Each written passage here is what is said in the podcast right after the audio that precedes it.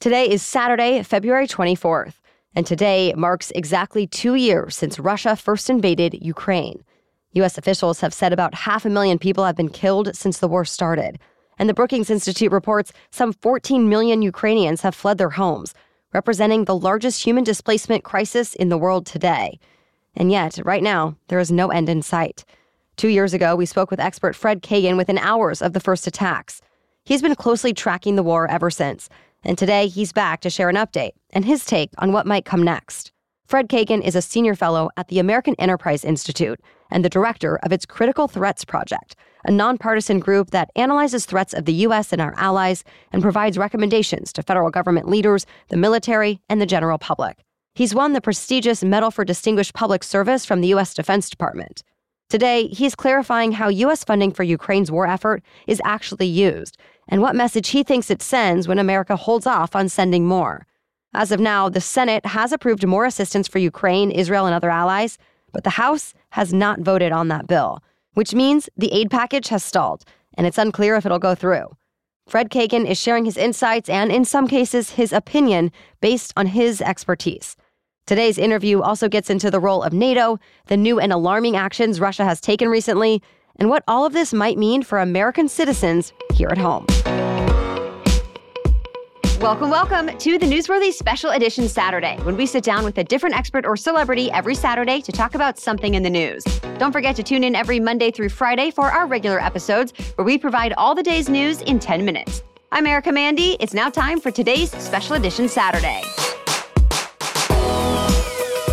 Fred Kagan, thank you so much for joining us here on the Newsworthy. It's great to be with you. So we actually spoke to you 2 years ago, just hours after Russia invaded Ukraine. Let's go back and kind of give a brief explanation of the current state of Russia's war on Ukraine today and what has really stood out to you that's changed over the last 2 years. The current state of the war is that the Russians have the initiative across almost the entire theater and are conducting offensive operations all throughout eastern Ukraine. But the Russians really have not figured out how to do attacks, offensive operations, much better than they've been trying for some time. So they're still taking horrific losses to make very small gains. But we're at a dangerous moment because with the stalling out of U.S. assistance and the fact that it's not clear whether there will be more U.S. military assistance, the Russians may be able to start making more dramatic gains in the coming weeks or months. And that things could become much more dynamic in what would be a very, very bad way.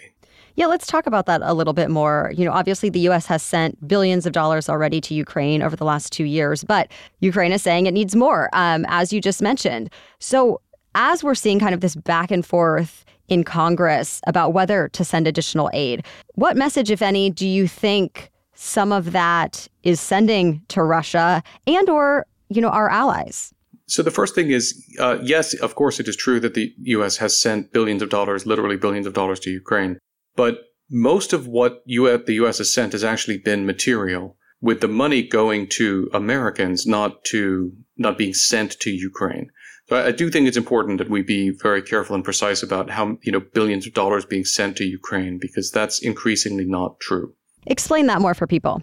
Yeah, so the U.S. is sending equipment and ammunition overwhelmingly to Ukraine, and we're paying ourselves to train Ukrainians. So we're paying operations funds for U.S. soldiers and contractors to train Ukrainians. And then a lot of the money that is being allocated is money to replenish U.S. stockpiles as we give Ukrainians equipment. The net effect of that is because we're giving the Ukrainians older equipment and we're buying new equipment. It's also facilitating effectively the modernization of the American military arsenal. So there's a very important dynamic here that is really has been lost in a lot of this discussion. And so by hesitating on sending more aid to Ukraine, what is that telling Russia? Well, it sends a devastating message.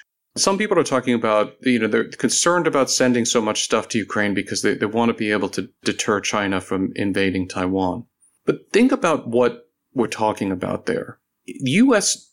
strategy for defending Taiwan, which is a country of about 24 million people, against invasion by China, which is a country of a billion people. And Taiwan, of course, is an island. Actually, defending Taiwan is going to require the United States to fight. We're not fighting in Ukraine. This isn't our war. We don't have American soldiers fighting in Ukraine, and no one's advocating sending American soldiers to fight in Ukraine. We're spending money on the American defense industrial base in order to give Ukraine equipment to fight Russia, which has identified us as an enemy and constantly talking about the desire to destroy NATO. We're showing that we are extremely reluctant to spend money to help Ukraine fight off an attack by Russia. Now we're going to have to tell the Chinese that we weren't prepared to spend money, but we are prepared to spend our blood to defend Taiwan. That's going to be a hard sell. And the Chinese are noticing that, and the Russians are also noticing that. And the Russians are looking at this, and Putin is in a very triumphant mood. And his actions have become more aggressive. And I don't just mean his actions in Ukraine. I mean his actions toward other NATO states and toward other states on Russia's borders have become more aggressive. Yeah, there was just reports out that the number of that Putin plans to increase the number of Russian troops along its border with the Baltic states and Finland, which are all part of NATO, to like double the troops along that border. Do you think that's true? And is that the type of action you're seeing Putin already taking? What do you think that means? Well, he is doing that. That is true. The Russians are building up along the Baltic frontier and also along the Finnish border. But that's actually less alarming to me than what they're doing within the Baltic states. They are inventing these narratives of oppression of Russian minorities in these countries and asserting Russia's right and obligation to defend Russian compatriots in these countries in exactly the same kind of language and tone that they used for years to set conditions for their invasions of Ukraine. I'm very concerned that the Russians are setting conditions to be able to conduct hybrid operations in these NATO countries for the purpose of demonstrating that NATO might not come to the defense of a member state threatened by a hybrid operation and just therefore picking at the core of the alliance now without even invading. This is the conditions that we're seeing them set right now. And let's lay it out for people that NATO depends on one of us being attacked. We all come to the defense of that country. Can you explain that a little bit and how Russia is trying to prove that wrong, as you were just saying? Yeah, I mean, you've put your finger on it. Look, the key provision of NATO, the rock-solid provision of NATO that makes the alliance what it is Article 5, which says an attack on one is an attack on all, and effectively commits all member states to come to the defense of a state that has been attacked. The reality is that article does not generate automatic action, though. The way that it actually works is a state that is attacked, a NATO member state that is attacked, has to go to the North Atlantic Council, the governing body of NATO, and request to activate Article 5. And then the alliance has to vote to activate the alliance on behalf of the attacked state. So there's not some automatic provision that if a NATO country is attacked, we're automatically at war. We all have to choose to honor Article 5, to honor that collective defense provision. And what Putin is seeking to do is to demonstrate that might not always be true and to create circumstances that are less than a full-scale Russian invasion, but that are a Russian hybrid operation of a sort that we all know that it's a Russian attack, but there's enough cover that maybe somebody says, well, you know, we're not going to activate Article 5. And as soon as that happens, the alliance is dead. It's over. And the moment the alliance is dead, it's game on for the Russians to push the reconquest of the Russian Empire, not just the Soviet Empire, but the Russian Empire, which is Putin's stated objective. Coming up, so what would it really mean for the U.S. if NATO falls apart? And what's the argument against sending Ukraine more American assistance? Fred Kagan answers those questions and more coming up. But first, a quick break for our sponsors. Taking care of your health is not always easy, but it should at least be simple. That's why for the last year, I've been drinking AG1 daily. It's just one scoop mixed in water once a day, every day, and it makes me feel energized. And that's because each serving of AG1 delivers my daily dose of vitamins, minerals, pre and probiotics, and more. It's a powerful, healthy habit that's also powerfully simple. I often feel like I'm juggling a lot between work and family, so it's good to know that I have AG1 to give me that extra boost of energy and cover my nutritional basis with high-quality ingredients. Plus, I can keep up the habit without a lot of hassle. I need something quick and convenient, but also beneficial, and AG1 is just that. If there's one product I had to recommend to elevate your health, it's AG1. And that's why I partnered with them for so long. So if you want to take ownership of your health, start with AG1. Try AG1 and get a free 1-year supply of vitamin D3+K2 and 5 free AG1 travel packs with your first purchase exclusively at drinkag1.com/newsworthy. That's drinkag1.com/newsworthy. Check it out. This episode is also brought to you by ZocDoc. I recently saw someone posting online about how they fired their doctor, or in other words, stopped being a patient because they just didn't feel heard or cared about. And I can relate. I've done that before. And I think it's a good thing to do if it's not the right fit. Because when it comes to our health and the doctor we choose to trust, there are no compromises. We deserve to have a doctor we feel comfortable with, who listens, and who prioritizes our health. And if you need help finding that type of doctor, check out ZocDoc. ZocDoc is a free app and website where you can search and compare highly rated in-network doctors near you and instantly book appointments with them online. And these docs all have verified reviews from real patients. Plus, you can filter specifically for ones who take your insurance, live near you, and treat the type of condition you need to discuss. It's where I go whenever I'm searching for a new doctor, and you should too. Go to ZocDoc.com/newsworthy and download the ZocDoc app for free. Then find and book a top-rated doctor today. That's ZocDoc, ZocDoc.com/newsworthy, ZocDoc.com/newsworthy. Okay, now back to our conversation. So if the NATO alliance were to collapse, that would actually leave the U.S. on its own as well, right? Well, you know, I think people were having a hard time imagining the consequences that would flow from having Europe become a major theater of war, whether the United States is fighting or not. Europe is a massive, massively important trading partner of the United States.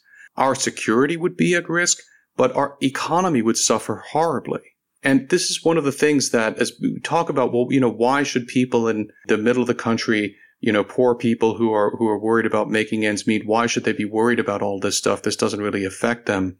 It will hurt those people because the American economy will suffer very badly, even if we choose to stay out of the war for a time. So what is the argument being made to not provide this additional aid?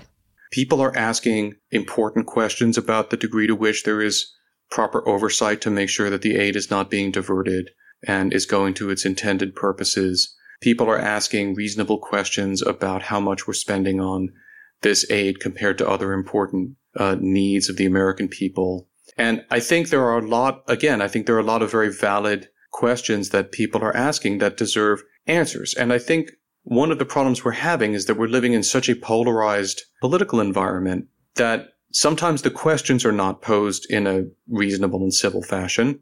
And a lot of times the answers are not presented in a reasonable and civil fashion. And I think, you know, look, I mean, this is going to sound hopelessly naive, and I promise you that I'm not this naive. But I am going to say that our country is going to continue to suffer very badly as long as we are incapable of respecting people who disagree with us and accepting challenges to things that we think are very important and engaging in civil conversation with people who ask questions that deserve reasonable answers.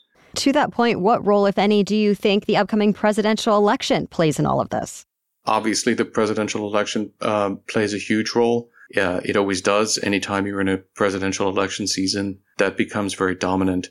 I was not surprised when Republican support for Biden administration policies toward Ukraine began to falter. It's natural for the opposition party to oppose president's policies. I actually was frankly surprised at how long bipartisan support for Ukraine lasted.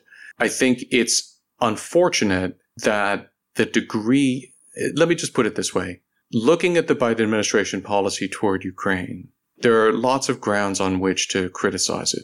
I personally criticize it on grounds of being too slow to provide Ukraine with what it needs to defeat Russia. And I think that that is a position that a traditional Republican party and a traditional Republican candidate would have taken.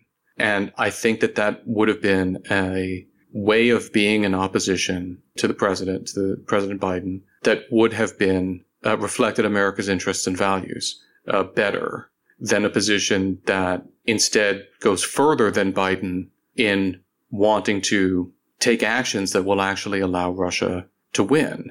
Going back to NATO it has launched its largest military exercise since the Cold War.